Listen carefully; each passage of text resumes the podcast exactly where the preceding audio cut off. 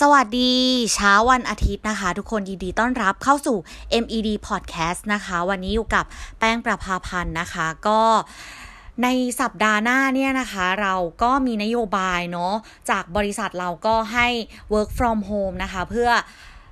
ลดการแพร่ระบาดของโควิด -19 นั่นเองนะคะ แล้วเราจะปรับตัวและสภาพแวดล้อมอย่างไรนะคะ ให้คงประสิทธิภาพการทำงานนะคะ ติดต่อ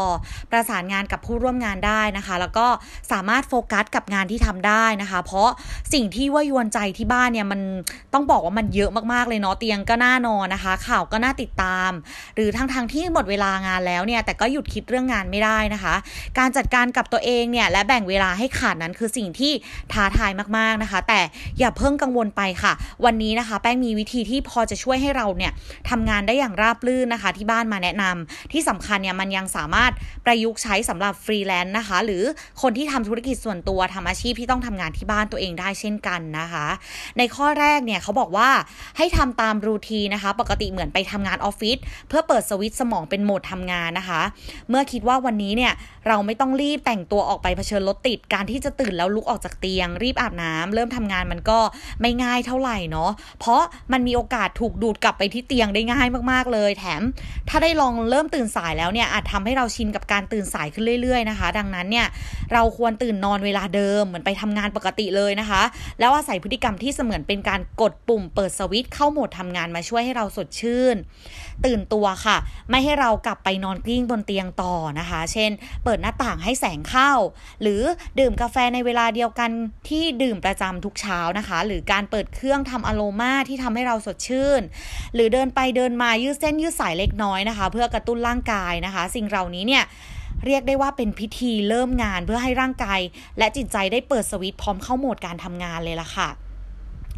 ข้อที่2นะคะเขาบอกอย่าปล่อยให้โซมค่ะอย่างน้อย ต้องอาบน้ำแต่งตัวไม่ทำงานในชุดนอนนะคะ ถึงแม้จะทำงานที่บ้านนะคะ แต่ก็ต้องมีการเช็คอินเข้างานนะคะ การอาบน้ำแต่งตัวดีๆเนี่ยก่อนเริ่มงานเป็นเคล็ดลับสำคัญที่ทำให้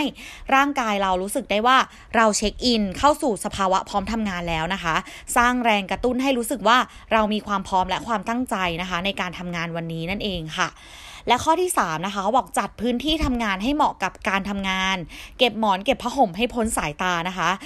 ก็สภาพแวดล้อมในการทำงานถือว่าสำคัญมากเนาะ เราควรจัดโซนทำงานนะคะ แยกกับแยกกับโซนพักผ่อนนะคะ แม้ว่าจะเป็นการทำงานที่บ้านชั่วคราวก็ตาม และหากสามารถแย่งห้องทำงานกับห้องนอนได้เนี่ยจะดีที่สุดเลยนะคะ แต่ถ้าอยู่คอนโดหรือจำเป็นที่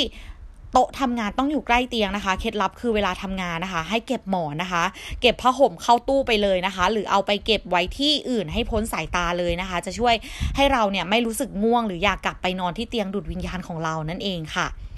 ข้อที่ 4 ค่ะ เขาบอกว่า โต๊ะทำงานสะอาด เลือกเก้าอี้นั่งสบาย แสงสว่างเพียงพอค่ะ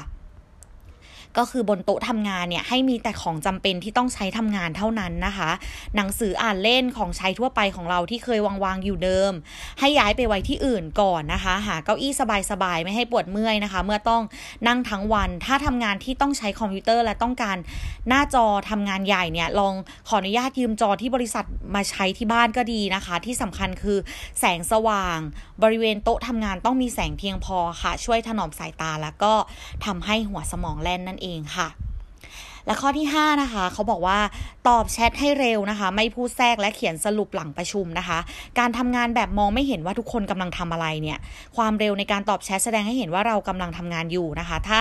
ติดงานอื่นที่ไม่สามารถตอบได้ทันทีก็ตอบแชทไปก่อนว่า อีกกี่นาทีจะมาคุยนะคะ ให้รอก่อนนะ ส่วนในขณะประชุมกรุ๊ปคอนั้นนะคะ ก็ไม่ควรพูดแทรกกันนะคะ เพราะว่าเสียงมันจะตีกันไม่รู้เรื่องนะคะ และถ้าไม่ใช่เวลาที่เราพูด แนะนำให้ปิดเสียงของตัวเองไปเลยค่ะ เป็นโหมดมิวต์นะคะ เพื่อ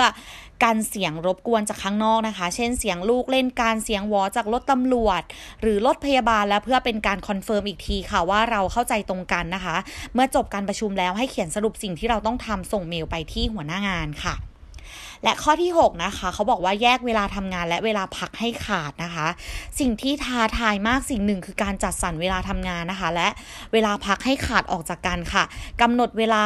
เลยว่าทำงานกี่โมง พักกี่โมงนะคะ ใครที่ไม่สามารถอยู่กับหน้าจอติดต่อกันเป็นชั่วโมงเนี่ยก็จัดเวลาพักยืดเส้นยืดสายนะคะ สัก 5-10 นาทีทุกชั่วโมงนะคะ เหมือนตอนที่เราเรียนนะคะ ยังมีเวลาพักเวลาคาบเรียนเลยนะคะ การมีเวลาพักทุกชั่วโมงทำให้เรามีสมาธิในเวลาการทำงานที่ดีขึ้นนะคะ ส่วนเวลาพักก็พักให้เต็มที่นะคะออฟไลน์นะคะ จากออกจากโต๊ะทำงานไปเลยนะคะ และพยายามไม่คิดเรื่องงานหมดเวลา แล้วก็พักแล้วค่อยมาลุยกันต่อเนาะข้อที่ 7 ค่ะ เขาบอกว่าขอความร่วมมือจากคนในบ้านและที่ทำงานนะคะ เราเห็นใจเลยเนาะสำหรับคนที่มีลูกในวัยเรียนโรงเรียนก็ปิด งานก็ต้องทำแล้วก็ต้องดูแลลูกด้วย แนะนำให้คุยกับลูกให้เคลียร์เลยค่ะว่า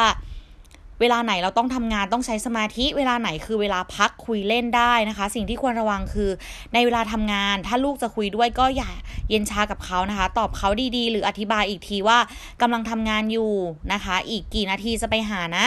เพราะถึงเราจะคุยกับเขาเรื่องต้องทำงานที่บ้านแล้ว แต่เด็กยังไงก็ไม่เข้าใจจริง ๆ ค่ะ ว่ามันซีเรียสแค่ไหนนะคะ ความสัมพันธ์และจิตใจของคนในบ้านเป็นสิ่งที่ควรให้ความสำคัญเช่นกันนะคะควรส่วนคนที่มีลูกเล็ก ถ้าเป็นไปได้ก็อาจจะขอให้ญาติช่วยดูแลกันไปก่อนเนาะนอกจากความร่วมมือจากครอบครัวแล้วเนี่ยเราควรคุยกับคนที่ทำงานให้เข้าใจว่า เรามีเด็กอยู่ด้วยนะคะ บอกว่าเราต้องแบ่งเวลาเตรียมอาหาร หรือดูแลลูกตอนไหนบ้างนะคะ แต่อย่างไรก็ตามเนี่ยเราก็จะสามารถทำงานให้ดีที่สุดนะคะ ถึงแม้ว่าจะต้องดูแลลูกด้วยก็ตามนั่นเองค่ะ และข้อที่ 8 ค่ะ เขาบอกว่ามีทัศนคติที่ดีเกี่ยวกับการทำงานที่บ้านนะคะ ทัศนคติที่ดีเนี่ยคือการคิดบวกนะคะทำให้เราเนี่ยทำงานที่บ้านได้อย่างมีความสุขนะคะ เราโชคดีแค่ไหนที่งานของเราสามารถทำที่บ้านได้นะคะ ไม่ต้องไปเสี่ยงติดโรคหรือเจอฝุ่นนอกบ้านนะคะ และต้องขอบคุณผู้ใหญ่ที่เชื่อใจว่าเราสามารถรับผิดชอบตัวเองได้นะคะ นี่คือเวลาที่เราสามารถแสดงศักยภาพให้หัวหน้างานได้รู้ว่า เราเป็นพนักงานคุณภาพที่ไม่ว่าจะทำงานที่ไหนก็สามารถารถรับผิดชอบและสร้างงานที่ดีได้เช่นกันนั่นเองค่ะ และข้อที่ 9 นะคะ เพิ่มศักยภาพของอุปกรณ์สื่อสารอินเทอร์เน็ตต้องแรงนะคะ ก็การทำงานที่บ้านก็ต้องอาศัยโปรแกรมสำหรับการติดต่อสื่อสารนะคะ และอินเทอร์เน็ตความเร็วสูงค่ะ เพื่อการสื่อสารแบบไม่ติดขัดนะคะ บางบริษัทเนี่ยอาจจะมีนโยบายช่วยค่าอินเทอร์เน็ต แต่ถ้าไม่มีเนี่ยเราแนะนำให้จัดการเองเลยนะคะ เสียเงินเพิ่มนิดหน่อยนะคะ เพื่อแลกกับการทำงานที่ง่ายขึ้นนะคะ ไม่หงุดหงิดเมื่อหลุดการติดต่อนะคะ มันคุ้มค่ากว่าจริง ๆ ค่ะที่สำคัญเนี่ยเราต้องเตรียมพร้อมให้ดีก่อน เปิดกล้องประชุมนะคะ เช็คไฟล์งานเช็คไมค์เช็คกล้อง แล้วอย่าลืมเช็คว่าข้างหลังเราเนี่ยเห็นผ้าที่ตากไว้หรือเปล่าด้วยเนาะก็แล้วก็มีทิปเล็ก ๆ มาฝากอีกนิดนึงค่ะ ก็ให้เติมเงินเติมอินเทอร์เน็ตมือถือหรือปลอดภัยไม่ต้องออกนอกบ้านด้วยบนแอปนะคะ แล้วก็จะสั่ง Delivery ก็เลี่ยงการแตะเงินสดนะคะ และจ่ายด้วยวิธีโอหรือสแกน QR code ไปเลยนะคะ โอเค ก็เป็นช่วงที่ เราทุกคนต้องกลับมาเนาะเพื่อที่จะช่วยการการลดการแพร่ระบาดของโรคโควิด -19 ด้วยนะคะ เพราะว่าถ้าเราสามารถที่จะ